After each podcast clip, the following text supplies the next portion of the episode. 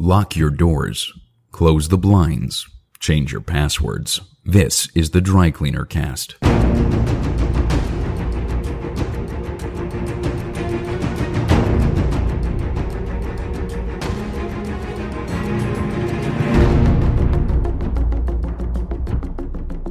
Welcome to the Dry Cleaner Cast, a podcast that takes a new look at the war on terror, its legacy, and espionage in the 21st century. This podcast is written, edited, and presented by Chris Carr. Welcome to this month's Dry Cleaner Cast. So, um, things are a bit different this month. Uh, the tables have turned, and I'm going to be interviewed on the show about my film, The Dry Cleaner. Now, before we begin, to get the most out of this episode, you probably it would be wise to watch the film first. It is only uh, 19 minutes, so it's not a huge commitment of time. Um, the film is a contemporary spy drama that I wrote and directed. And um, yeah, I'm very excited to be releasing it and very excited to be talking about it. So, on today's podcast, our guest host is Rob Wallis of the podcast Electric Shadows. Electric Shadows is a film review podcast, and Rob was the script editor on my film, The Dry Cleaner. So he helped me polish the script and sort of get it into a shipshape order so we could shoot it. I'm very proud of the film. Um, if you haven't seen the trailer already, um, check it out now. Uh, it's on YouTube. Now, if you click on the image in your podcast app right now, there will be a link to take you to the film, uh, where you can purchase it on Amazon Prime or iTunes. If you aren't able to click on the image and it take then it doesn't take you to a link for whatever reason, then just go to www.drycleanercast.co.uk forward slash watch the film. So that's www.drycleanercast.co.uk forward slash watch the film. Now, when I was just listening back to this interview, there's just one thing I want to add.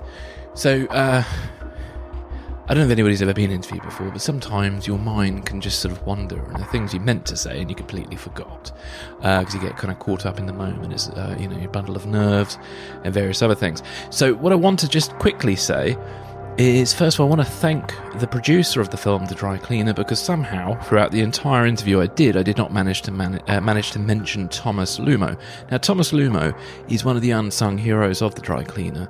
He was my partner in crime, and he is helping me actually at the moment co-write the follow up to The Dry Cleaner, which is a TV series called The Great Game. We've written this very exciting pilot script together, and we're hoping that if the short film is a success, and generates enough interest that we will be able to sort of expand upon the on the film and explore the world of the characters more in our show The Great Game. The Great Game is a contemporary spy drama and counter-terrorism thriller. So, uh, if you watch the short film, you'll get a flavour of what we're trying to do, and obviously I'll explain more in detail in this interview. But I just want to say thank you so much to Thomas Lumo for all his efforts on this film, because without his help, this film would never have been made. So, thank you, Thomas, and I do apologise in advance for somehow not managing to mention you at all during the interview. So, I'm very sorry about that. And on a personal note, um, I just want to dedicate this particular episode to my father. Uh, my father passed away on the 21st of September, and it's been a very difficult time. And unfortunately, he did not live to see this film or hear this interview.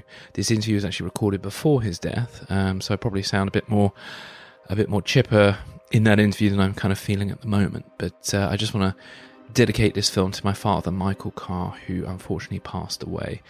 Um, without Dad's interest in film and introducing me to films like James Bond, Blue Thunder, uh, The Hunt for October, this film probably never would have been made. So, um, you know, we always uh, sometimes take a lot of these things for granted, and it's only when when uh, disaster strikes that you get a chance to reflect on things and realize sort of sometimes how people influence you.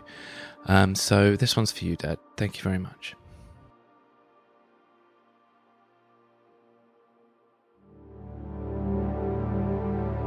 Opinions expressed by guests on this podcast do not necessarily represent those of the filmmakers and sponsors of the film, The Dry Cleaner.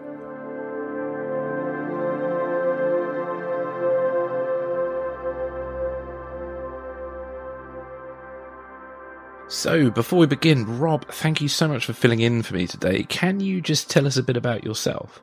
Yeah, sure. I uh, well, I'm where to begin. I'm a, uh film reviewer or critic, uh, part time, and I'm co-host on the Electric Shadows podcast. Excellent. And also, you were the script editor of my film, The Dry Cleaner. I was indeed. Which is what we're here to talk about today. So, um, yeah, the tables have turned, and I'm somehow now the guest of my own podcast, but that happens. So, um, so we're here. So Rob's here today, kind of uh, filling in for me, uh, and he's going to interview me about um, about my film, The Dry Cleaner. So, Rob, I'm going to hand it over to you. So it's all, all yours. Okay, let's uh, take it away. Uh, okay. Uh, well, again, Chris, thank you for thank you for giving me the opportunity to do this. Yeah, pleasure. Um, do you uh, mind starting by telling us a bit about yourself and your background as a filmmaker and a creative? Yeah, certainly. So um, I always find that a weird, I always find that a difficult question to answer succinct, uh, succinctly. But um, so um, I caught the film bug at a really early age. When I was a kid, I was just always watching films and TV, and I was the kind of kid where my mum was telling me, "You're never going to do anything if you keep watching the television." And I've somehow managed to find a way to hopefully make that into something now.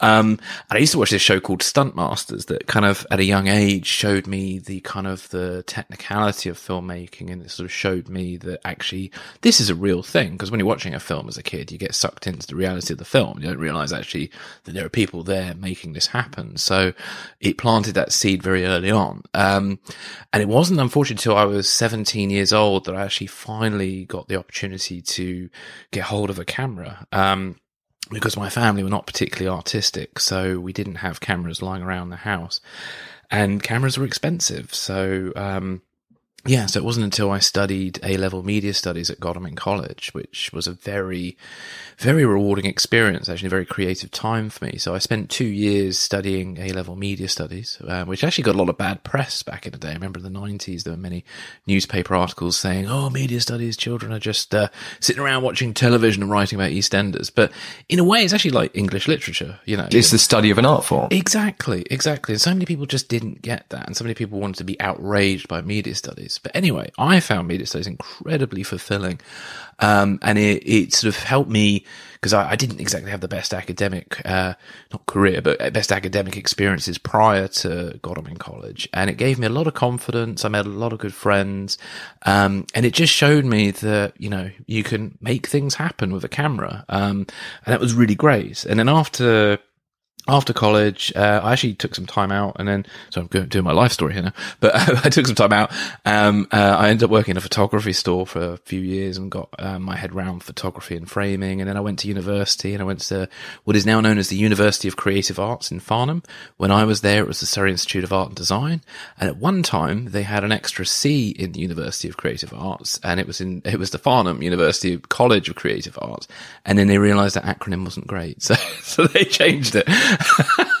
so uh, yes, I did uni, um, and then after uni, um, so after uni, it was trying to build a career. Um, so I ended up in some startup film production companies for a bit. Uh, I joined startups because I felt that um, I could get more hands-on experience a little bit faster. So I didn't want to really be a runner because, quite frankly, I have been a runner and I'm a crap runner. I'm really not very good at that kind of thing.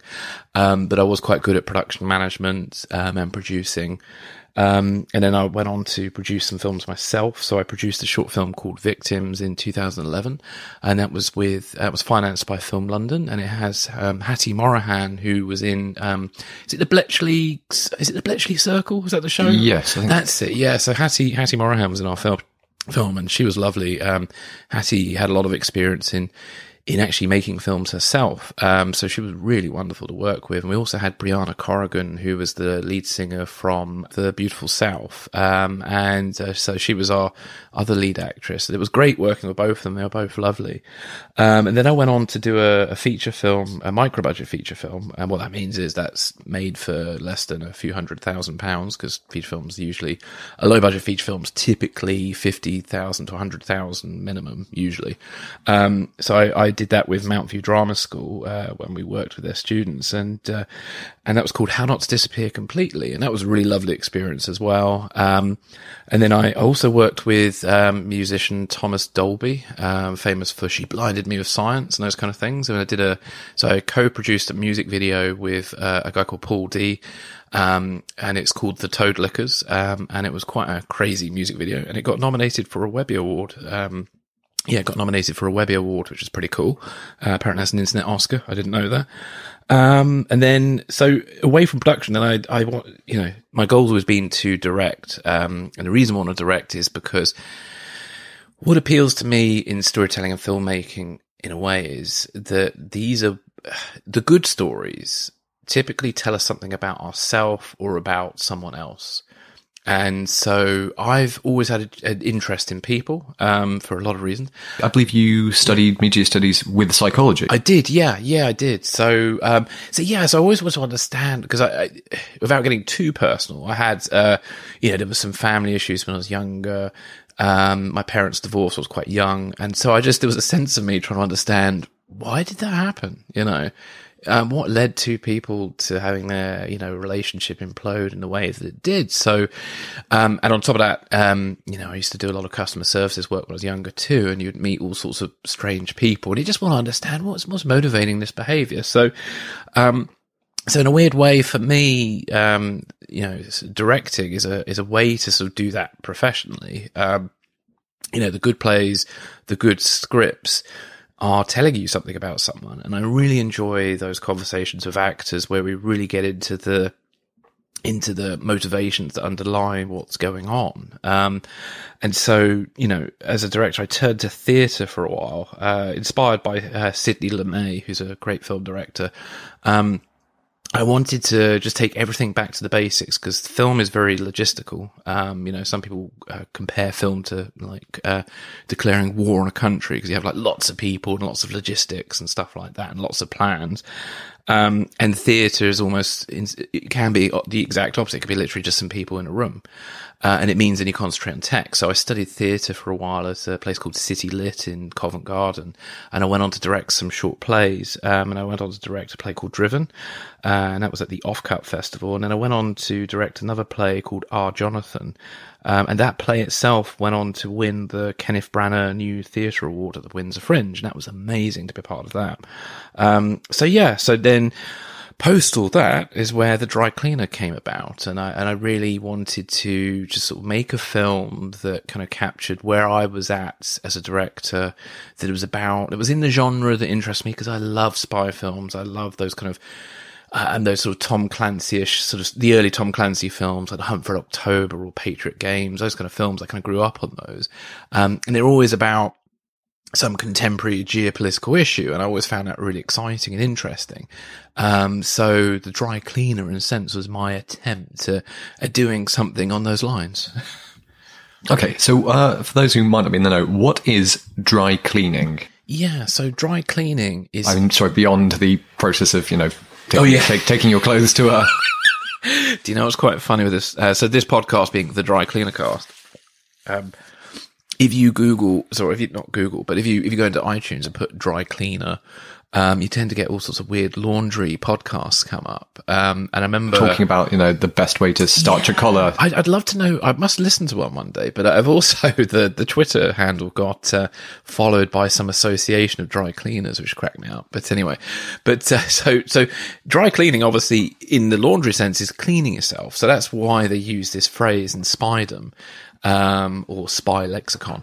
So dry cleaning effectively is you want to be clean of surveillance before you go and meet your contact. And why do you want to do that? Because if you have a covert source, so let's say I'm running someone in the deep, dark depths of like Putin's inner circle. Now, if and if I'm running them in Moscow, then basically there's going to be an awful lot of people watching me as an MI6 officer. And if I just go up to my guy who's in Putin's inner circle, hey, how you doing? You know, what's Putin up to? That guy is going to get in trouble. He's going to possibly get executed. And I'll get deported. I'll probably get roughed up a bit, but I'll, I'll get out of it okay. But my source won't. He will, she will get, you know, I don't know, they won't have a good time.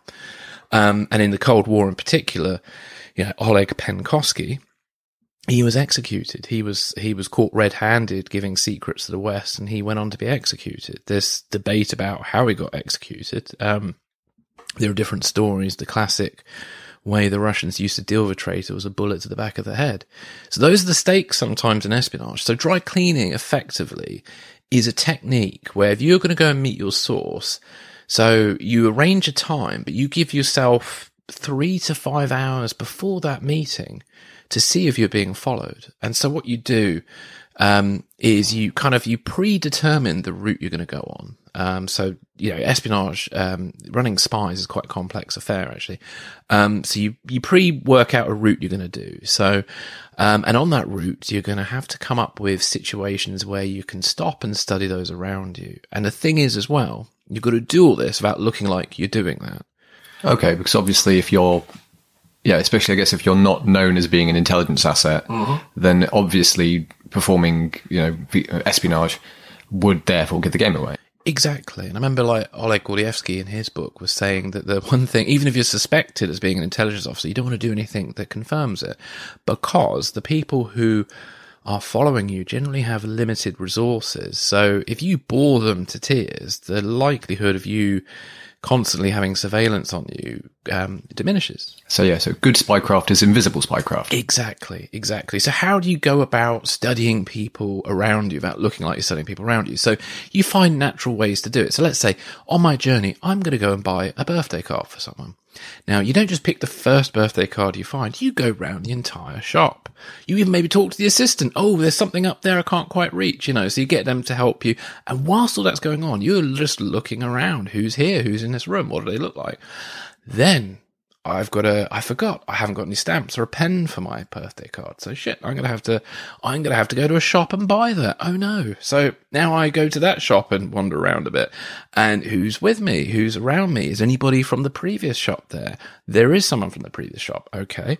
So now I go and buy a cup of coffee and write up my birthday card, put a stamp on it. Um, and is that person now with me? Oh, they are. They brought friends too. Oh, okay. You know, and one of them might be wearing a leather jacket and look a bit like a hitman. Oh dear. You know, um, I've got to go and post my birthday card now, writing it up. I go and post it. Oh, the man with the leather jacket's following me now. You know, and it goes on like that. So the rule of thumb is if you are being followed by someone, you abort the meeting because there's no point. If you do some weird spycraft um, spycraft kabuki where you suddenly lose your tail like they do in the movies then it confirms you're some sort of intelligence asset. And so suddenly you're going to have all the resources thrown at you as they study you under a microscope and it makes it very hard for you to run your agent. So effectively that's what dry cleaning is. You want to be clean of surveillance so you don't expose your source. So this isn't the thriller thing of losing your tail. It's about identifying if you have a tail and yeah. therefore knowing to break off. Exactly exactly. And that's that's the thing. And, and and if you're not careful you know this is the difficulty between you know making fiction and, and fact because in reality so i i um met a former surveillance officer. He he he and i had a afternoon wandering around london him showing me and confirming what i thought i knew about dry cleaning. And one of the things he he mentioned was um that in reality, so in the scenario we have in my film, where we have a single asset who is dry cleaning before she meets with her her handler, in reality, the the intelligent if if you're so it all ha- our film happens in the UK, so she's in effectively on home turf. So our asset Lydia is on MI5's home turf. So MI5 would actually have a little covert team following Lydia to make sure she's not being followed because they won't just rely on the asset to to basically um, dry clean. Um, and I found that quite interesting. But the problem is, from a drama point of view, that kind of kills the thrill a little bit because you want to have that sense of danger. Well, I guess if the danger culminates not in a chase, but in the you know the asset our protagonist going home and having a cup of tea, yeah, then it does feel like a bit of anticlimax. It does. So so you have to take these. This is where artistic license comes in a little bit. So you know, so um, I'm always you know, we'll talk about this a bit later, but authenticity is very important to me, and I try and put as much in as I can. But if the authenticity starts to get a bit anti-dramatic, then as a filmmaker and a storyteller, you've got to kind of you've got to think, wow, yeah. So I, I, I have my you know I have my limits of where I want to um be real and, and be fictional. Because if like Lydia then turned around and went John Woo and flew through the air two Berettas and a hand going pow pow pow, that's kind of like no, that's the wrong kind of dramatic, you know. so it's, it's finding the way, the balance of how you want to do this thing, you know. So I guess the, uh, the the the dry cleaners of film was partly about finding a way to I guess showcase the technique mm-hmm. and using it as part of a broader narrative in terms of the, uh, the, the broadest themes and um, sort of ethical dilemmas of Yeah. Being a spy. Um, I think there were a couple of other different iterations of the dry cleaner that you considered at different points. I mean, how did you arrive at this one? Yeah. So, you know, um, writing is not easy. to put it bluntly, writing is definitely not easy. I've uh, I've heard it said like that uh, writing a writer is someone is a writer is someone for whom writing is more difficult than for other people. Yeah, and um, and you know, I and this has been a journey for me because, uh, as I said earlier, you know, I didn't have a particularly great academic experience at school. So, what's quite interesting when you start trying to write, it's amazing how past negative experiences that somewhere in your subconscious kind of bubble up to the surface, and suddenly you have what I call these sort of tapes of uh, negativity or whatever come up. So you got your greatest hits from like when a teacher said something in 1993 or something else in 1998, and it kind of comes up, and you're kind of like, oh my goodness, maybe I shouldn't write, you know? Because also being a writer, you're kind of semi declaring. You know, you're, you're joining the likes of like Shakespeare or Ernest Hemingway, and I'm like, and I'm definitely not Shakespeare or Ernest Hemingway by any means. So it's sort of like it is quite intimidating. So you have to overcome that. So anyway, so yeah, we had we had so two very different versions of the dry cleaner before it became the dry cleaner. So the first one was called Moscow Rules, um, and it was obviously inspired by a little bit by Russian espionage. So the, the basic story um, was that there was an office temp who was obsessed by spy books. You can imagine who that was inspired by. And in this situation, his girlfriend gets kidnapped and he decides to use what spy knowledge he has to try and find her and find who kidnapped her.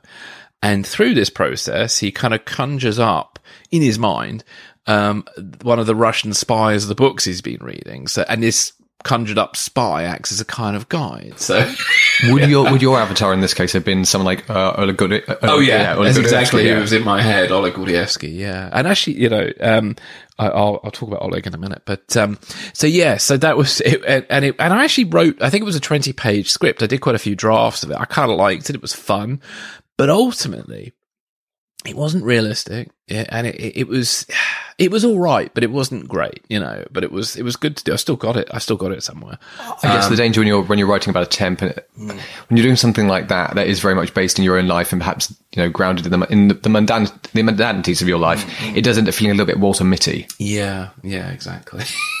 Not that that's necessarily a bad thing, but No, no, no. Because in a way as well, like I remember one of my writing tutors saying, "You write what you wish you had said or wish you had done." You know, we all we all want to be the hero of our story, don't we? So it was sort of a way of doing that. Um, but ultimately, Moscow Rules got put to bed, uh, but dry cleaning did feature in it. Um, so the next iteration was what I call dry cleaner with a K. Um, it was originally the dry cleaner, but spelled with a K. Um, and that one was where George and Lydia were born. Um, uh, but it, this one was more Hitchcockian. So this one was more about, um, so the Lydia George dynamic was there. But one day Lydia goes to the safe house to meet George only to find him dead. He's been killed by some sort of assassins and she's been set up for it because suddenly, um, the people in the adjoining building see her, the police arrive, they start giving out descriptions of this Middle Eastern woman and all that. And, and so she ends up on the run from both the, uh, the law enforcement and the intelligence services and the assassins who killed George. And she's trying to figure out who did it. Um, and that, that got to 15 exciting pages. Um, and it, again, it was fun. It had lots of exciting things or even actors I thought would be great for certain parts. so that's sort of um, Olga Kurylenko as Lydia type. Yeah. yeah, kind of thing. And it was, it, yeah, ultimately, I mean, so uh, one thing you do, you should do as a writer is um, submit your script for feedback to, you know, people whose taste you respect and opinion you respect, obviously. And, and one of the, here's one of the tips with this. Do not send your scripts to people who don't like the genre that you're interested in. Because one thing I learned through film education, Britain and British filmmaking, British film education has a big um, bias towards uh, British social realism. So the Mike Lee and yeah, and there's nothing wrong with that, but that's sort of for some reason in film education, that seems to be the direction that a lot of people try and push you towards as a filmmaker. Or at least it was when I was in film education. This might be different. now, And I think a lot of another issue is that a lot of filmmakers aren't necessarily equipped to make because that does require, you know, to some degree, some real life lived in experience. exactly. You know, years ago, I, I did an MA screenwriting course at the London Film School, of which uh, I believe Mike Lee is one of the patrons. And yeah, one of the things that my, my screenwriting tutor, um, Brian Dunnigan, did, you know, kind of at the time, and I, at the time, I, you know, I sort of took offense at this when he's going, you know, go out and actually have some life experience. yeah. And yeah, I guess that's the issue when you're trying to make, you know, everybody's, you know, writing short films about the single mother who's addicted to heroin and, you know, living in a council flat and isn't it all bleak and terrible and, and all of that is just coming from having watched these films as opposed to, Yeah. and it, it just doesn't ring true on any level. Well, this is it. It's very hard as a young filmmaker to find your voice and find a voice and find authenticity in what you're trying to do. Um, and that old saying, write what you know, isn't very helpful when you're young because really there's not, you know, you haven't had a massive life experience yet. And that's, um, so, so yeah. So, so the, the moral of the story in a sense is if you send your spy script to somebody who only likes social realist drama, they're not going to get it. Um, and they're going to be very critical. Um, and so anyway, so I got quite a mixed response about the dry cleaner with a K, and ultimately, I just it wasn't really hitting the right buttons. It was too actiony. It was too, it was too, um, too much about suspense. I went down the wrong road. I went down the suspense road. I love Hitchcock, but it just wasn't providing any depth. It was exciting. Um, and I'm sure it probably would have been quite a cool action film, but ultimately, I just don't think it was very deep. As you say, I think um, that's part of the issue of, of, of dry cleaning. Things Yeah. like dry cleaning are quite methodical and meticulous. And, you know, I think, I think your film does find a way to make it interesting in, at least in the context of a short. Yeah. But yeah, part of it is how protracted it is and the fact that you can't really rush through it. No. and yeah, again, it does not lend itself to the action sequence. No, exactly. It is very hard. Screen time and real time are very hard things. It's very hard on screen to show well time, a lot of time passing and keeping it interesting. Um, so yeah, so the dry clean of the K and the way it all played out just led me to a bit of soul searching. So I had a very depressing August 2013. And in fact, um, I went to one of the key locations in the film, which is the alleyway because I, I had a feeling there's something in this. There's something in this, but um, for whatever reason, both my ability and where I was as a writer, I just it wasn't quite matching up with my expectations, and so I stood in that alleyway. And I just, I don't know, I was just stood there, a little bit of silence for a while. Sounds ridiculous, this, but that's what I did. Um, and I just knew there was something there. So I resolved I'll carry on. And I did. And then it eventually led to, to what I've made today. And, and so, in terms of you know, when you got to a point where you thought this is something, this is the version of the story I want to tell, and it's at a point where I can actually start looking to pre-production. Um, yeah, how did you go about sort of casting and crewing? Yeah, so casting and crewing. So um, casting is very hard, especially when you're on a low budget independent film like The Dry Cleaners. So um, over the years, through my, uh, we're, we're wonderful. We're very lucky. We're in London. I'm in London, and it's an actors' city. There's a lot of theatre here, and through some of my studies, I met a lot of great actors. And so, in fact, Justin um, was the first person I cast because um, I'd worked well with him at City Lit. Um, Justin, who plays George. who plays George? Yes, sorry. So Justin plays George. Um, he's the intelligence officer, and yeah, Justin. When you look at him, does sort of have that sort of classic James Bond leading man look about him. And I felt like again the reason why I cast somebody like um, Justin. Um, apart from his ability, the the look he has is a bit of a shorthand because in a short film we have very short space of time to introduce people, and and so sometimes those first impressions matter. And so when we think about a British intelligence officer, George is kind of the archetype. Um, obviously, uh, in reality, the intelligence services are very multicultural and stuff like that. But I felt, at least, because this feels about East and West, I had to make it blatantly obvious that he was the intelligence officer, and um, and I just thought Justin was perfect in that regard. Um, Lydia, Lydia, I met through a recommendation from a drama a drama teacher at Mountview Drama School, um, and in fact, uh, Amani, who plays Amani Zardo, who plays Lydia, she was a former Mountview student, and we um, I looked at a show reel, we met. Um, and she came from sort of the right background of of the Lydia character, and I felt she was perfect. She could have brought a. She had a. She was a very. She's a strong woman, um, but she has a sort of vulnerable side, which is what we wanted to explore with the film. And I thought she was perfect for it. Um, just and then Kate, who plays Nadida, who's um, Lydia's uh, childhood friend. She's actually an actress I've wanted to work with for years, uh, Kate Victors. Um, and I actually known Kate since my early twenties because she actually um, came from my hometown and she studied at Godalming College. So I, I, really, you know, really wanted to try and find the right role for Kate to work for on something. And I felt the dry cleaner, she was appropriate for for Nadida. Um, then for the Ahmed casting, we did a casting call out. So we we went on the usual sort of websites, things like Casting Call Pro, and we had some auditions, Spotlight, yeah, Spotlight, and all that, yeah. And we did a few auditions, and he he um so, so Pete, who plays uh, Ahmed, you know, again, he had this sort of intensity to him, but a sort of leading man quality as well. Um, and yeah, I thought he was perfect for the part, really. Um, have I forgotten anybody? Oh, oh gosh, yes. Um, so there's a very small part played by um, a student I worked with once when I was working at Mountview. So yes, so Sasha Mendel plays Farag, who's sort of the guy who introduces Ahmed at the end of the film, and he's a brilliant actor. I really like him. He's got a real lawyery quality about him, a very powerful, distinctive voice, and he just sort of fit very quickly that kind of um, you know, he, he was in a sense inspired by people from Hizb ut Tahrir, those kind of groups who, are, you know, those kind of individuals who um, are very polished and exactly, yeah, yeah. Because one of the things we talked about, um, so with extremists, there's two. There's obviously the there's a um, um, there's two sides to extremism. There's the people who provide the intellectual support, who you know are academics. They go and study law and things like that. And then obviously there's the people who go out and commit acts of violence. They're not always the same people, you know. Um, and so yeah, so I so through some of the real life people I'd met in the past, he fits that kind of that vibe, and I thought Sasha was perfect for that. And Sasha's gone on to be a comedian. bless him.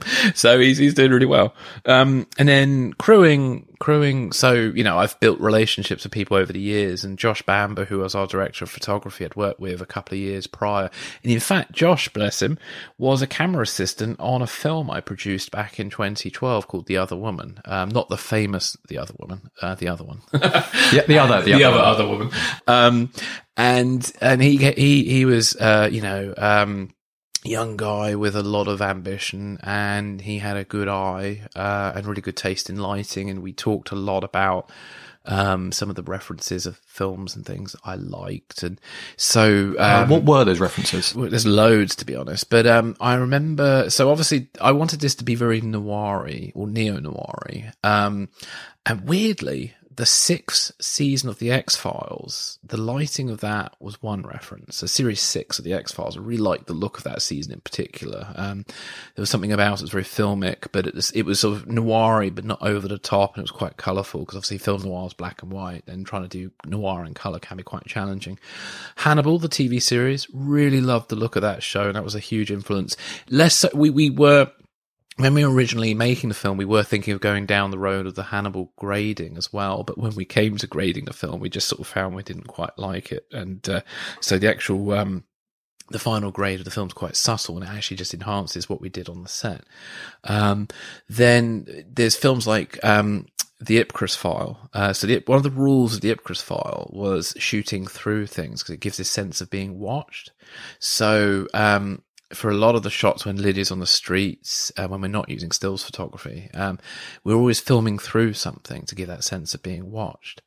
Um, Manhunter's a reference for me. I love that film. Um, and I know sort of the, the, works of Michael Mann. Yeah, Michael. Uh, to be honest with you, I think Michael Mann and the Scott brothers are, are, in my DNA because they were the first directors I really got into when I was younger. Um, I mean, I grew up on Michael Mann productions, so like Miami Vice, Crime Story, uh, Heat.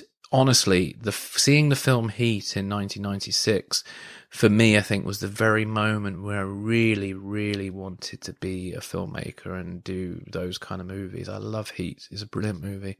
Um, but I will say, as an addendum, Manhunter I think is my favorite Michael Mann movie for many reasons. But um, but Heat's amazing. Um, and so yeah, so there's very much that you know what was great about the look of the Michael Mann and the Scott Brothers films.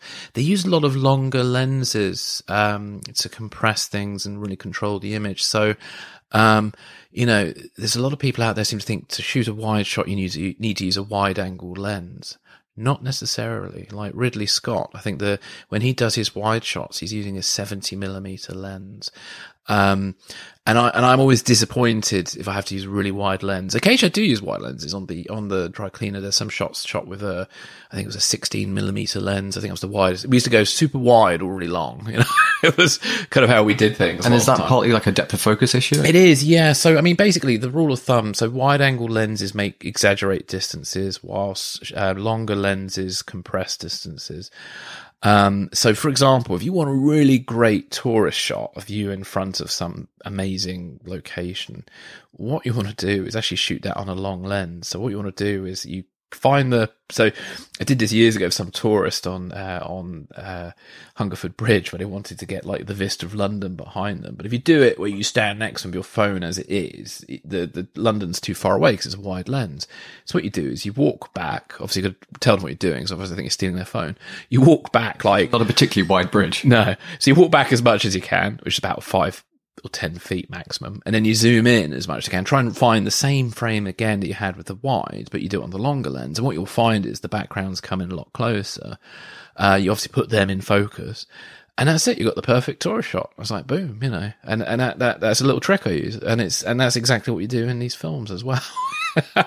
um, and it's yeah, I just prefer that aesthetic. Um, it just works for me. I, I don't can't explain in scientific terms exactly why I find longer lenses work. I think it's just because I grew up on those Michael Mann, Ridley Scott films, and it's slightly in my subconscious, my DNA. That's the kind of way I like things to look. So, yeah, yeah. I say there is something about the uh, the technical aspect of it that I guess that, that, it's not quite how the human eye operates naturally. So yeah. you are immediately made aware of that there's something going on. Yeah, exactly, exactly. It really draws your attention one thing as a filmmaker I really love. So sometimes people ask me, would you prefer film or theatre as a director?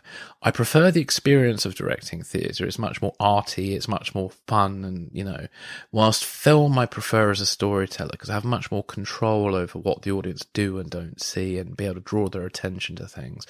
Um, making lenses work for you is very much part of that toolkit as a director. And uh, so was there much of a rehearsal period in the lead up to? One of my big influences is Sidney Lumet, and um, and through my theatre background, so I, I personally find rehearsal really useful because.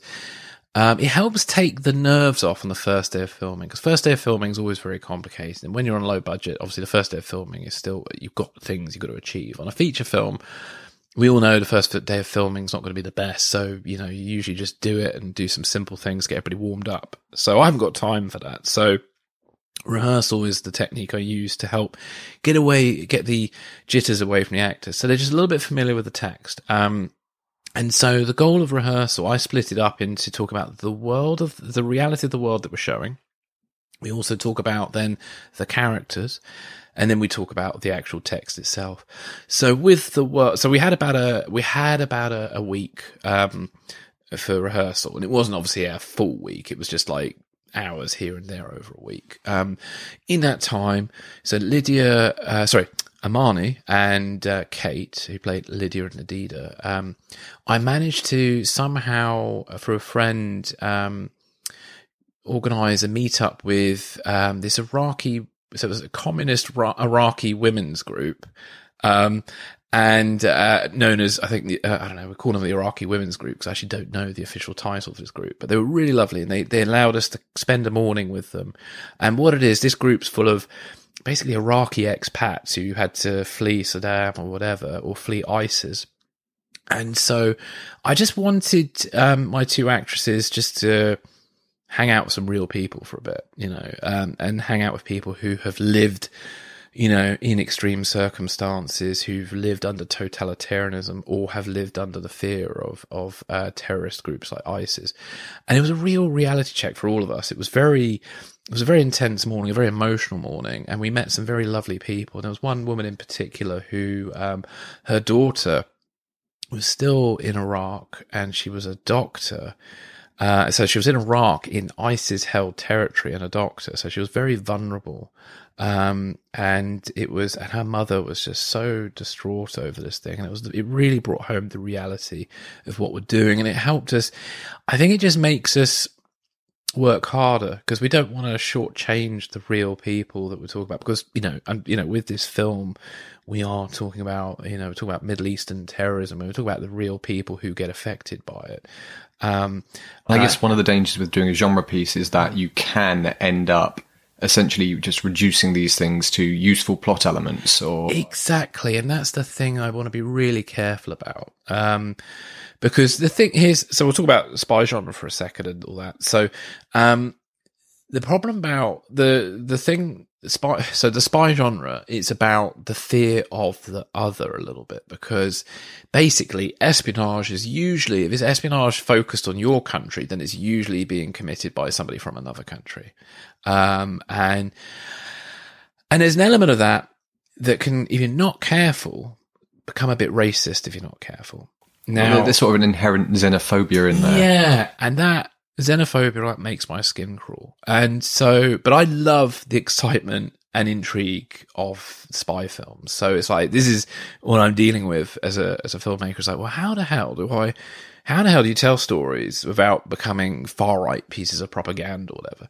Um, and so what you need is, in a sense, what I've learned is you need this sense of uh, duality. So for every negative character, so if you if if our film's about Middle Eastern inspired terrorism. So we're going to have, unfortunately, some um, some terrorists from members of organisations like Al Qaeda and ISIS, and they may or may not come from an Islamic background. And I know that you use a fictional uh, Manathma. We do, yeah. So I created my own terrorist organisation. We'll talk about that in a minute. Um, and um, and so what I need is a counterpoint to that character. And that's where Lydia, the character, was born. And she's inspired by real people, real people who are fighting extremists within their own community. Um, you know, because the greatest victims of Al Qaeda and ISIS are actually Muslims. Um, Muslims are typically the targets. Uh, especially in the Middle East, um, and also the Islamic community is kind of, in a sense, going through a bit of a not a civil war is the wrong word, a sort of a bit of a spiritual battle, um, because the extremists uh, who are members of Al Qaeda and ISIS, they represent the far right of the Muslim world. They are the neo Nazis of the Muslim world. We know who the neo Nazis of our culture are.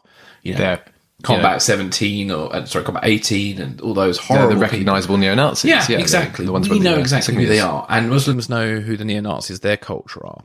But the thing is, so Joe Bloggs flies over from you know uh, Saudi Arabia to London. He's not necessarily going to know who is a, a neo-Nazi and who's a regular individual, and vice versa. If I flew to Saudi Arabia, it's not like I'm going to be able to immediately tell who the far right are of Saudi Arabia and who aren't. Um, and that's the problem we face with extremist terrorism today. And on top of that, what complicates this even further is the actions of the Islamic right are used by the far right of the West to justify their xenophobic outlook. Um, and they basically every time there's a terrorist bombing, and then there's a, and then we find out that it was somebody doing it for ISIS or Al Qaeda. Those far right people say, "Look, look, those Muslims. We're telling you, they're bad."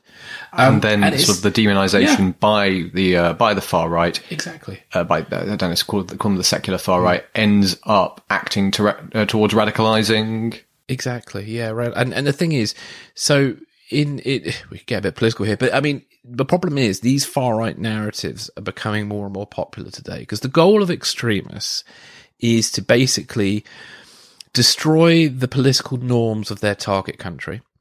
Um, they want to, they basically want to divide people and then they will come in and basically take over and re-establish a new norm under their worldview. And the last thing anybody wants, in my mind, is a world divided by race or by religion. Because it'd be fucking boring, for starters. Because the last thing I want to do is hang out with people who are exactly like me. and it's just fucked up. It's horrible.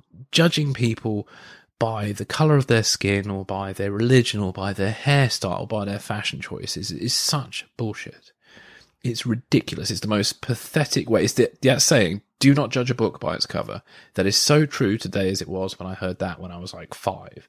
Um, yet so many people do judge books by their cover. Uh, so I think you know um, to that extent you've got Lydia as sort of the, uh, the co-protagonist of the film, uh, acting as a very positive counterpoint to that, as Yeah. a as kind of And purposely so, yeah. And as you said, you know, uh, based or drawn from in some in some aspects real life. Definitely. Lydia was inspired by quite a few people, and some of them sat, well, none of them I can really name, and some of them I actually don't know their names. So, I mean, how this all began. So, the dry cleaner as it is today sort of started when I was living in Guildford. Um, and I did some f- freelance film work, um, at the Surrey University, and somebody that I was filming in this uh, lecture theatre, and somebody had scratched into a desk Libya forever. And this was at the time the Libyan civil war was kicking off. And that, and I've got a photograph of it somewhere, that image just really caught me. And I was like, wow. Um, and this is in my hometown as well. And it's like, wow, I'm, you know, we're so connected to everything. You know, no longer is some far flung conflict just far away. It's here, you know, and, um, and I used to have a part time job selling phones in Guildford too. So I used to meet a lot of students, and quite a few of my students were Middle Eastern nationals um, from countries like Libya, Iran. I met a few people from Saudi Arabia. Um, and then, I'm trying to think where else now, Egypt. And um, so I, there were some customers I got to know a bit because they were my regulars who'd come in and top up their phones, whatever. We'd chat a little bit. And then ones I got to know is, you know, that I could ask these questions because I was curious what was going on because the, at this time, this is when the Arab Spring was happening. And I just wanted to, I just wanted to understand what their point of view as people from those cultures were. And you get different, lots of different answers, but majority of the people were telling me, um, that obviously number one, the Arab Spring in all those countries was started by young people, and the goal was to have a just society and to be able to have freedoms, freedom of religion, freedom of choice, um, freedom to be able to just you know live and dress and do what they want to do, you know, and um, and the problem is, like certainly with the Egypt. So I met a man from Egypt, and I, um, and this is when the Muslim Brotherhood had just come into power. So you'd had the revolution, which disposed of the military-led dictatorship, and the Muslim Brotherhood came in. And the thing is, the Muslim Brotherhood's a very kind of controversial organization because they basically have a very far right. They're basically the far right of of Egyptian society. They have a very, they have a very um, black and white view and sort of uh, literalist view of their religion. And this, for young people, was not a positive, uh, and it wasn't what they wanted out of the Arab Spring. And a year and a bit later, the Muslim Brotherhood were overthrown, and unfortunately, the military came back in. A lot of people in the previous government are now in the current government. But at that time, so I talking to this guy from Egypt, and he was telling me about Salafism. And Salafism is basically it's this literalist interpretation of Islam. Um, they are the cranks of Islamic society, you know, um, and they have a very, very literalist worldview. And they actually, their goal as well, they're very anti modernity. They want to take the world back to the time of the prophet. So they want the world to basically be as um, literally like the time that the prophet lived in, because in their mind, it makes it easier for them to follow the prophet as example. and to reinforce. yeah, because technology and all the different things in the world today make it harder for you to live like the prophet. Um, you know, because we don't live in the desert, or, or if you do live in the desert, you could now have an iPhone or um, stuff like that. You know, um, and they're scared of that. And the interesting thing is as well with the Western far right, there um, a lot of it is hooked into evangelical Christianity, which again is fearful of of women's choices. It's fearful of modernity. Um, you know, it's fearful of technology. So there's a you know there's a lot of interesting things. So he really really um, enlightened me. I also did a year of Islamic studies back in 2004 as well, which gave me a, a bit of a dummy's guide to Islamic culture that was very helpful. And I stayed in touch with my tutor, uh, Dr. Rabio Lumo, and um, and she was you know she was very inspirational as well. Um, and then on top of that, other students I met too. There was a lady from Iran who um, was telling me about how you know she loved the freedoms that we have here? She loved the fact that she could just be who herself? Whilst every time she had to go back to Iran, she had to cover her hair. She had to be very careful of her outward behaviour. Um, and just felt very self conscious while she was back home. And that's all because of um, the fact that that country is run by um, a Shia led intolerant government, basically. Uh, the Iranian government, unfortunately, isn't very popular, but they're very powerful. Um, and the other thing, other thing as well, why I wanted a woman to be the protagonist, because a lot of films, when they do have a positive Muslim character, they always go for a man. Um, and I think, I don't know why, uh, maybe it's because there's a lot of women are, are, very sacred in Islam and the Islamic world, and there's a lot of, uh, and I think maybe there's some people out there who are nervous about depicting women on screen for whatever reason. And I, and the thing is, women are usually the first victims of religious intolerance. Um, and um, and they're the ones who are the first to get their rights taken away. We've seen it in we're seeing it in America at the moment with the rise of evangelical Christian ideology, where women no longer are, are able to have a choice about abortion, about their body, restricting access to healthcare. Yeah, yeah. exactly. Um, it's ridiculous, and that goes on in the Middle East as well. Um, and in some ways, you know, even worse sometimes. One uh, interesting thing I think about in the context of the dry cleaner is that uh, both uh, Lydia and Harriet, who's George's handler, yes. are arguably, you could say, much more active characters than, than George is. Yes. yeah, probably are. I mean, George yeah. George sort of largely serves as yeah. a sort of a mentor figure, and yeah. his uh, his dilemma is very much an ethical one. It's internal. Yeah. Whereas it's Harriet who you know has mm. to is, is very his you know the sort of I'd say M like figure. I know there's sort of real life corollaries as well. Yeah. Uh, is uh, needs results. Needs real you know tangible results. Yeah. And it's Lydia who's actually out there in the field, as it were, at you know in immediate risk. Yeah.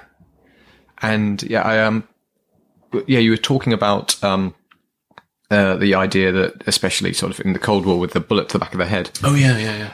The sort of the threat and the stakes in this film are, you know, to some degree implied, yeah. and but I think there is a real resonance and real understanding, if not a knowledge, then I'd say by a lot of people, an appreciation, mm. however broad, of the sort of geopolitical, social landscape of all of this, yeah. and um, how that sort of changed in recent years. Um, so, uh, and I think there's also some more granular detail, like uh, some of the language in the film. Um, things like um, CX reports yeah, yeah. is quite is quite technical and you know yeah. very specific and sort of inside baseball, as it were. And I guess uh, sort of how where did that come from, and how do you you decide to make use of that in terms of? It's interesting actually when you use technical language, it can divide people when you get feedback. Um, because there's this sort of weird. There's a fear of um, your audience don't understand something. But at the same time, there's this ex- expectation not to spell everything out either.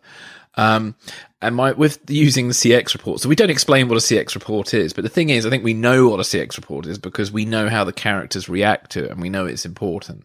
Um, so, and for those who don't know what a CX report is, that's the name of the, um, so when MI6 produce product from all their intelligence and then it gets distributed to their clients, which is, you know, the prime minister and, and the government. Um, and there's different levels of product and different codings of product that are given out depending on the security clearances. So the CX report is the name of the product. That's what MI6 produce. So C is for C, uh, the head of MI6. And I feel like I can't remember what the X stands for, but somebody out there can tell me. Um, and that's the name of the product that they produce. Um, now, I couldn't find one for a similar thing for MI5 or any of the other intelligence services. Um, and there is debate about exactly which intelligence services George works when I left it ambiguous in the end. but in, in, my mind, um, you know, George was a, you know, was an MI6 agent actually running an operation at home, which typically they wouldn't do. But the only reason why I justified that is based on my research with, there was a book years ago called The Big Breach, um, written by a guy called Richard Tomlinson. And he was a, a former MI6 officer who felt he was unfairly dismissed and he decided to write an expose tell all about MI6 and guess who published it a Russian publisher yeah, yes there's there's no better way to prove your yeah. professionalism yeah. than by writing an, a, a tell all expose yeah and the thing is this book was brilliant I honestly obviously there's probably some bits that are not true but things like CX reports rang true and the thing is so I wanted to make I wanted to talk about. I was interested because in Richard Tomlinson's book, he talks about the pressures inside MI6 to produce so much material per month. You know, like any job, we all have targets. When I was in sales, I had sales targets. You know, um, and it, and I think the fact that George at the beginning of the film is getting a bit of a bollocking because he's behind on his targets is very relatable, and that and, I, and for me, I wanted that to be the case. So even though we don't know what a CX report is, we do know it's important to George, and we know he's behind on his target. We all have our equivalent CX reports. Yeah, yeah, exactly. And so, um, yeah, and, I, and and that's the thing. So I think one of the key things for me was to explore the relatability of of being an employee for the intelligence services, and that's again like with the moral dilemma. I'm fascinated by moral dilemmas because there are so many in this world, and I don't know the answer to every moral dilemma. I wish I did. Um, you know, and, I, and I'm fascinated by that line between your professional self and then, in a sense, your compassionate self. Uh, and that for George is very much his conflict. He sort of like instinctively knows this is dangerous, and he also knows in the reality of his profession that there might be only so far he can go for Lydia. But professionally, he, in a sense, like the salesman, has to to close the deal, so he has to sort of say things that that will, you know, make that more likely. Uh, even though as an individual he doesn't want to do that. And so I found that really interesting. So that's sort of where all that sort of stuff comes from. I hope that answered your question. that, that ambivalence reminds me actually a lot. Um, thank you again for lending it to me. I've been watching uh, The Sandbaggers. Oh yeah, The Sandbaggers is a fantastic show. Yeah. And the idea of there being this this figure who is sort of forced to uh, to, to, to get along to play the game, and he doesn't feel entirely comfortable in doing that, and feel like, feels like he might be compromising or otherwise. Yeah. Um, the key to the film, though, seems does seem to be the the human relationships, whether it's between uh, George and Harriet, who's played uh, Alice Patten. Yeah, Alice Patten's fantastic. Chris Patten's daughter. I did not know that at the time, but the, last governor of Hong Kong. But no, Alice was uh, honestly. I'll just quickly say, Alice was a pleasure to work with. Um, I, my biggest regret was we somehow did because she came very late in the in the production of the film. It was not finding a way to inject her into the story some more. But even when I look at it now, I'm not quite sure. Other than maybe there's the scene when George was at his computer, maybe Alice could have been there as well. But ah, I, I loved work of Alice, and I love that. I really enjoyed her character. Um, Well, one of the few changes I, I noticed from the script to the finished version uh, is uh, the scene where she doorstep, where Harriet doorsteps George. Oh, that, yes, that I guess had to go for pacing reasons, and because at that point, in the next scene, they're already into the conversation. Yeah, yeah. What is it? We shot that scene. Um, you know, it was a very cold day. we were outdoors filming this doorstep scene. Um, so basically, the scene is George is leaving his house to go to work, and then suddenly, boom, his boss is in front of him. And we had the one joke in the film where I think George says, Jesus Christ, in shock. And then she just says to him, not quite. And I, and I, and I love that line, but it was, it never, you know, um, but we had to, I had to, I just had to ditch that scene again because it was for pacing issues. And also there's another scene where, um, we see George going for his morning ritual, getting ready for work, and we can see he's troubled. He's sort of listening to the radio, which is telling us about this raid, this police raid in Paris, and, and he's sort of, in, is, there's a reference to the film Bullitt in there. Um, has anybody seen the film Bullitt? Have you seen Bullitt? Oh yes, of course. So you know, last shot. So the end of the movie. Uh, um, what's his name? Steve McQueen. I was going to call him Sean Connery. Steve McQueen has shot the bad guy. He's come home. He hangs up his gun. He's washing his face, and then suddenly just looks himself in the mirror. I love that scene. I, I think mirrors are overused now, but anyway.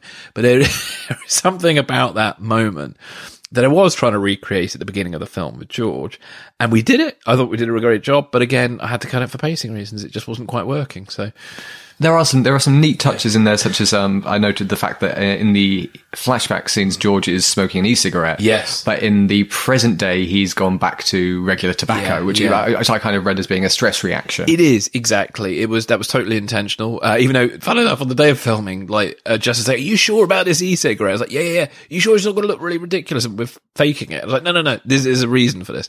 Um, I mean, e-cigarettes. I'm, I'm gonna I might alienate some certain listeners. To my mind, do look slightly ridiculous. they do, they do. but the uh, the, uh, the I think the the, uh, the the possible health benefits outweigh the uh, Well, say well, vaping apparently is really bad for you. Um, there's some stuff coming out. popcorn lung or what it yeah, is. Oh my goodness. But anyway, um, so yeah, so I, so the thing is, the people I know who smoke because I don't smoke, I don't like smoking, I don't endorse smoking, but I love in film watching people smoke. Total contradiction there, but there's something about smoking in film that just reminds me of Humphrey Bogart or something. Well, just es- it. especially in spy films, you know, whether it's whether it's you know the uh, sort of the Le Carre Yeah. meeting room Yeah. with all the guys wearing the you know when they when the suits sat around smoking, whether you know it was Bond, Bond with his Yeah.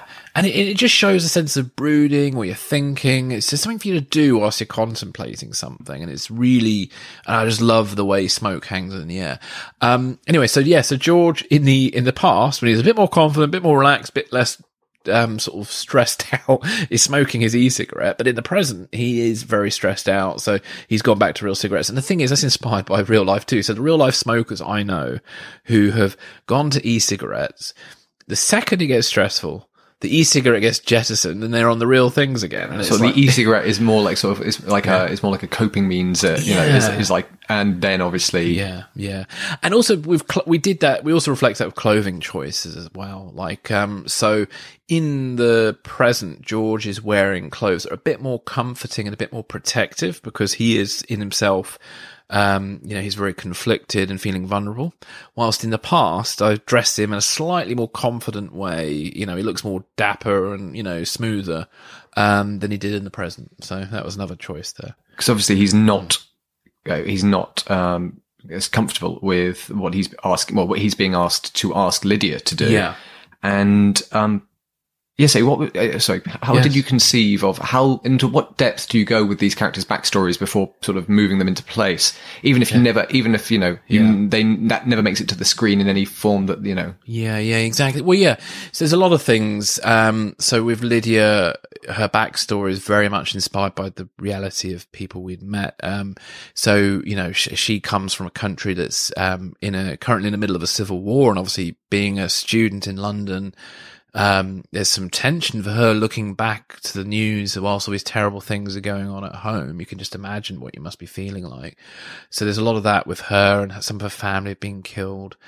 Um, with, with George, we talked a bit about his past in the sense of like he, um, again, like I think the book of Richard Tomlinson was very helpful for, um, for Justin.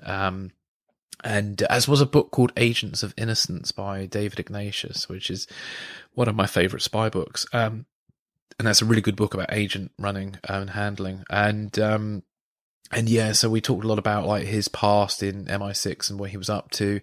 And I even conceived about how they originally met because we don't really talk about in the film how George and Lydia ever met because in a sense that would almost have to be a film in itself to do a whole film about actually, um, finding someone to recruit them is quite complicated and, and we just didn't have the screen time to do it. But I've, I, in an earlier, earlier draft, I had this situation where George was undercover as a kind of like a photojournalist in the Middle East. Um, and he happened to hang out with the, uh, the Free Kurdistan Army, which is the revolutionary group that Lydia was a part of. And then one of the members of the group, they capture they capture a child soldier is what I had it as in the script. And one of the members of the group, a senior member of the group, was about to cross the line and kill this child soldier in cold blood, and Lydia stopped him.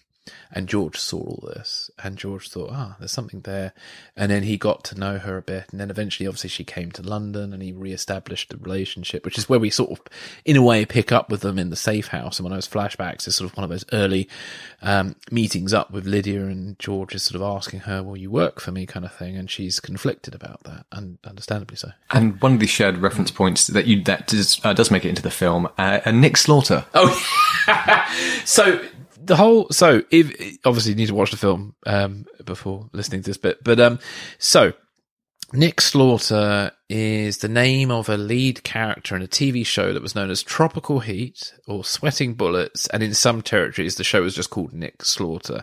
So Nick Slaughter was kind of this detective character who um, you know, spent three. It was a three season show, um, set in the, you know, in the uh, fictional uh, Florida Key, and it was a very sort of Magnum PI ish kind of show, um, with a sort of tongue in cheek humor about it. And the thing is, it was incredibly popular, um, in in Europe, um, and apparently in the Middle East. And um, anyway, so this particular TV show a very sort of low budget TV show, unknown to the people who made it, had a massive significance. Um, so the TV show became um, kind of focal point for the anti Milosevic protesters in in um, in Serbia. And so uh, people who were protesting Milosevic would actually graffiti the walls around Serbia saying Nick Slaughter for president because they felt that Nick Slaughter was more honorable and would make a much better president than Slobodan Milosevic. And, um, so why this is in my film is I wanted to see, I, again, trying to humanize Lydia, uh, from a storytelling point of view. I needed, you know, we needed something that made, um, made her relatable to people of the West. And what better way to do that than popular culture? Because popular culture, a lot of the time is the melting pot, you know, and so my, my mother-in-law, um, is from Iraq. And one day I was talking to her about Star Trek. We were talking about Star Trek and unbeknown to me, Star Trek was incredibly popular in 1960s, 70s Iraq. And I was like, wow, I was really blown away by that. But in a way, I'm not surprised too, because Star Trek has such a positive message and a universal message.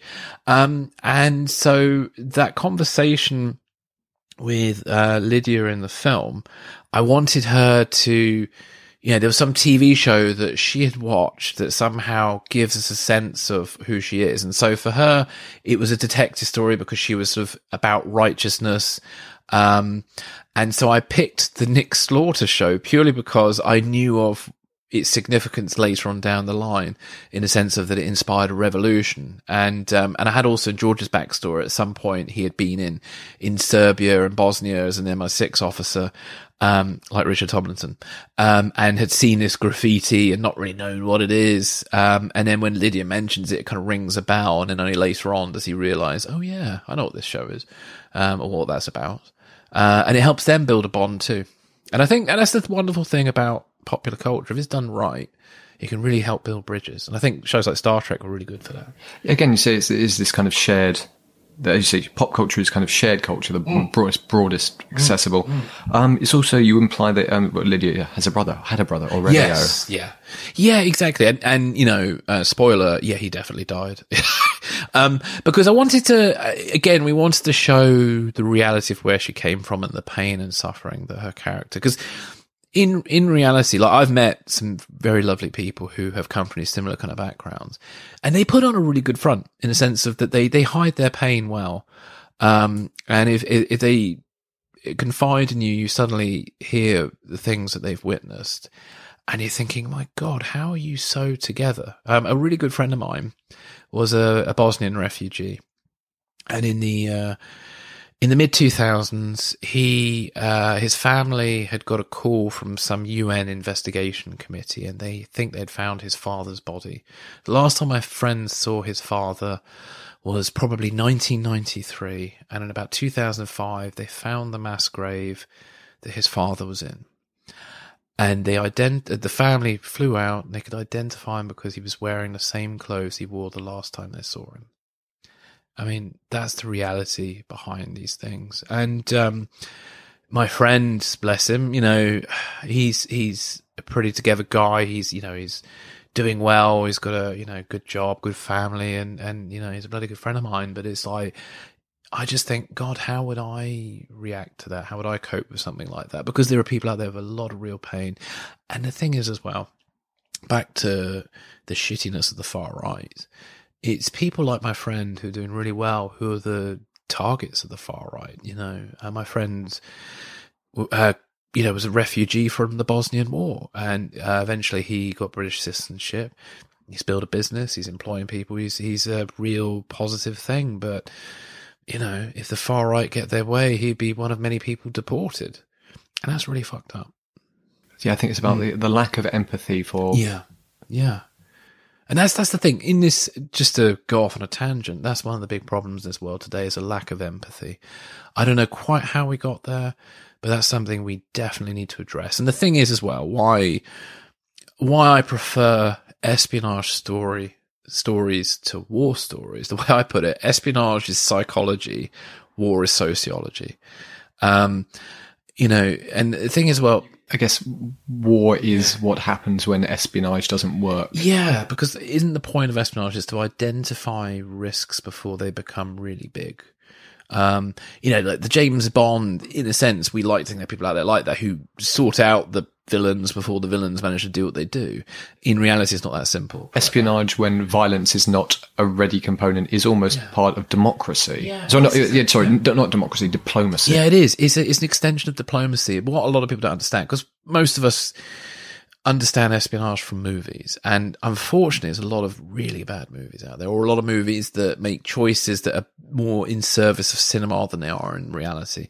Um, and one of the things I learned uh, through my research was that espionage is very much a function of diplomacy because, like, look at the negotiations with the IRA uh, in the uh, 90s that had to be done behind the scenes because it was too controversial to do in the public eye because you were dealing with terrorists, you know. And sometimes you do have to make deals with unpleasant people to, to create a, a, a bigger peace. Um, you know, and shockingly at the moment, America's trying to do that with the Taliban. I, I have real mixed feelings about that, but that, that's a whole other story. But it's like the fact that, you know, America might has spent all this time in, in Afghanistan toppling the Tar- Taliban only to give them the keys. Well, they- ha- having essentially installed them in the first place. yeah, and now, now, well, I wouldn't, I don't know. That's right. ha- Having obviously Yeah. obviously supported them in in uh, or, or supported the previous. Uh, Well, it's yeah, it's a very complicated picture actually with the Afghanistan. I don't think it's fair to say America um, installed the Taliban because they didn't. The Taliban was um, a, kind of came about because of the situation that um, the mess America left after allowing, you know, after um, supporting the Mujahideen against, Against the USSR, Soviets, yeah. yeah. And and then eventually a lot of infighting, and, and then eventually the Taliban became the sort of rulers there, and then eventually they allowed Bin Laden to hang out there and do his dirty business, and then eventually it all kicked off. Um, and ultimately, I think you know when I've talked to people about this, a lot of people are saying that you know um, they should never have gone in militarily. It would have been you know the Taliban would have done a deal with America to get um, Bin Laden. Um, but it was, but at that point, politically, America had to be seen to be doing something, considering one of the worst terrorist attacks ever happened, and it had its roots in Afghanistan. Lydia has a line about unfinished and tribal, uh, unfinished tribal and religious history Yeah. being at the heart of conflict in the Middle East. I think, and Yeah. I was going to, I was going to ask you very specifically about that, but I think maybe, in, given the sort of broader conversation we're having, that is sort of not just that sort of obviously very integral to conflict throughout the globe. Oh yeah, totally. I mean, of, you know, the current state of British politics, you could argue, is very much down to tribalism. Oh yeah, big time. Yeah, yeah. And I think that's the that's the problem. Humanity big statement here, but I think humanity's biggest problem is we don't know we aren't very good at coping with difference. Um on different levels, you know, like some people have a problem because somebody wears their hair pink in a professional environment, or I don't know, somebody has an afro hairstyle in a professional environment. They think, oh, that's unprofessional, which is ridiculous. I guess, you know, yes, I guess it's part of it. Not to go too um, sort of psycho, psycho, psycho, psychoanalytical. I guess the idea there, this does not reflect me. This is something different from me, and therefore it calls me into question, and therefore this is a bad thing. Yeah. And I think, I think, I think, you know, again, empathy is key to reflect, is the, uh, an understanding of common humanity. Yeah. Well, is it. I'll take it back to uh, one experience I had. When I was a kid, I used to get bullied because I had a big nose. Or some kids didn't like the sound of my voice because they perceived it as being posh. Um, so one day, I was in the dining hall at my school talking to someone, and some random guy just came up and hit me and said, Oi, you're posh. And then he ran away. I'd never seen him before in my life. Never seen him again. it was like, he was a day player in my life.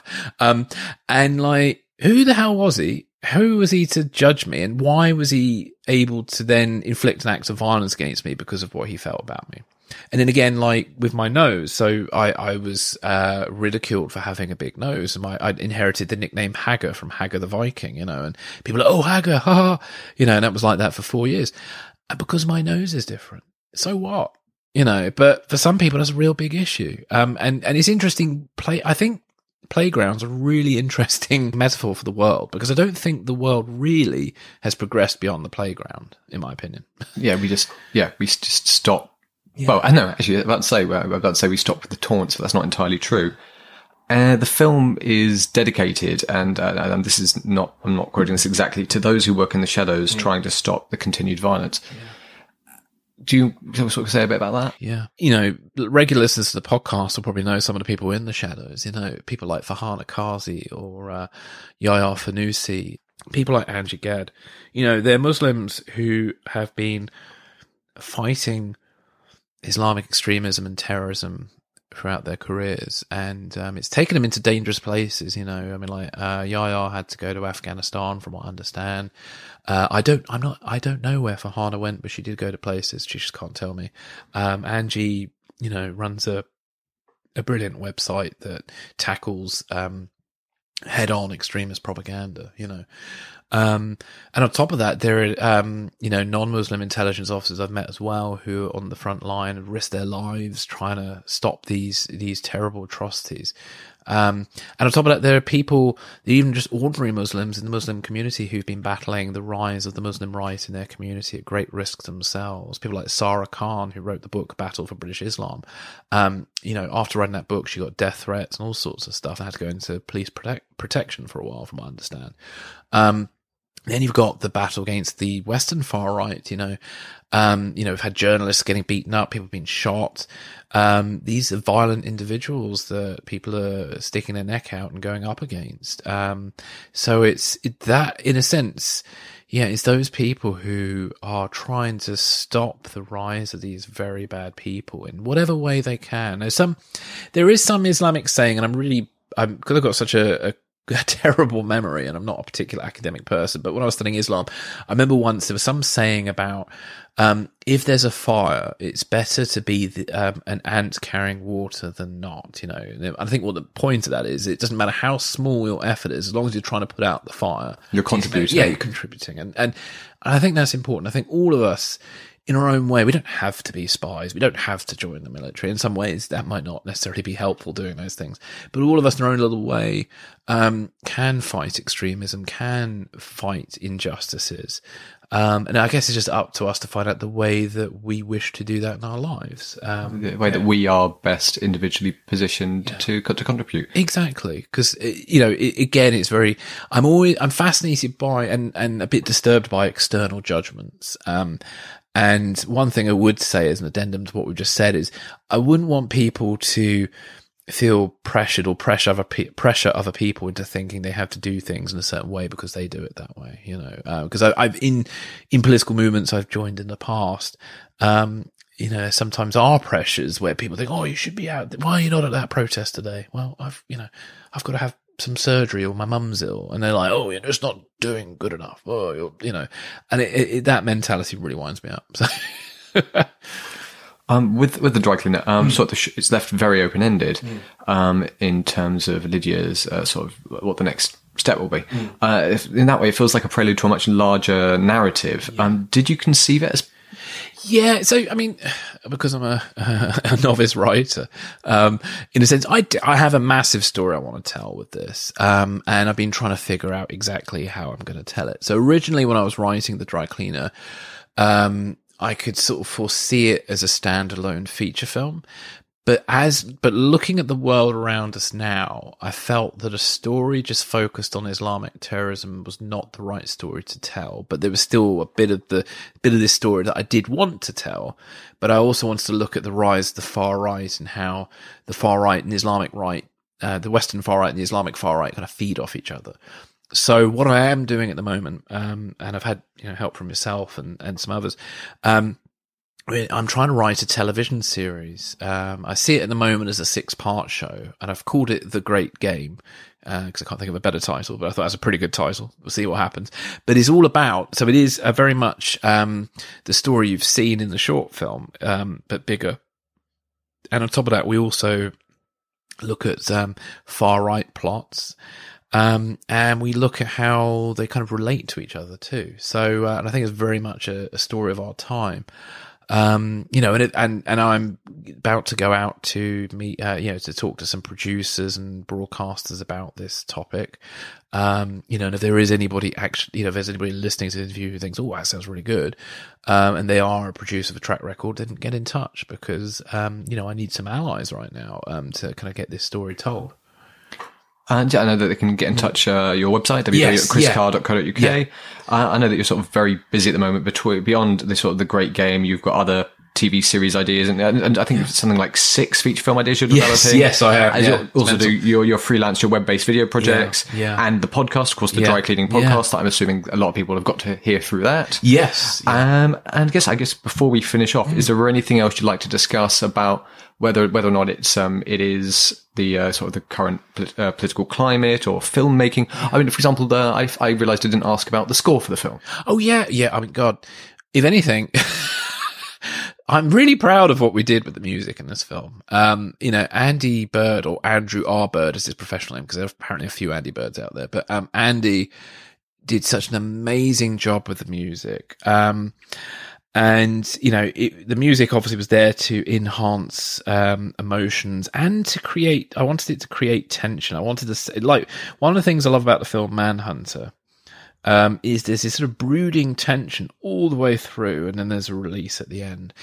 In our film, I had to use the music as the release for our tension, um, so that's why the end music's quite, you know, empowering, uplifting, and all that. And if you listen to the whole music, some of the lyrics will make sense after a while because um, because we need, we built all this tension, then you have to release it, otherwise you piss people off. So we use the music to do that. Um, and just Andy's sensibilities. Andy is in a sense my musical soulmate. We we had very similar references and points of view about music.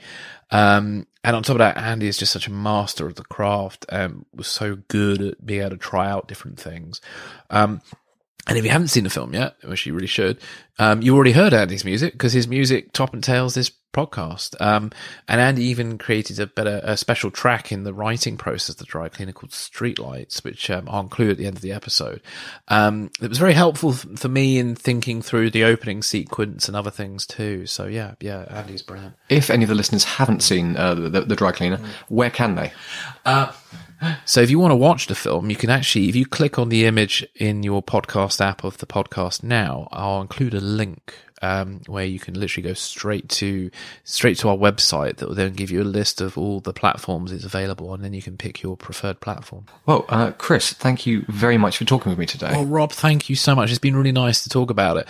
Um, I suppose one last note. Um, more on a filmmaking level. You know, as we said earlier, writing is hard. There may be people out there listening who are maybe where I was at in the summer of 2013. If you really believe in a, a project that you have, um, you know, and it's not quite working, um, don't, number one, don't give up. Number two, just look at what inspired it in the first place and really dig deep on that, you know, um, and, um, and hopefully it will, it will come to something that in the future will really pay off. Oh, good advice and a great place to end it, I think. So I just want to say, lastly, a huge thank you to Rob Wallis today for joining me on the podcast and interviewing me about the film. If you want to hear more from Rob, you can check out his podcast that he co-hosts with Rob Daniel, and it's called the Electric Shadows Podcast, and it's available on all your favorite apps. And in that podcast, Rob and Rob review all sorts of amazing new films that come out and have some very good discussions about cinema. They're both big cinephiles, and each episode you kind of feel like you walk away a little bit more knowledgeable about cinema. So, thank you so much, Rob, for uh, interviewing me on this podcast. And um, just for a little bit of difference today, as I mentioned earlier in the interview, I'm uh, going to be the podcast will play out with some music that was composed by Andrew R. Bird, who was the composer of the film. It's called Streetlights, um, and this is one of the initial pieces of music in the early development of the film, The Dry Cleaner. So we're going to play out on that today. So uh, I hope you enjoy it, and thank you very much.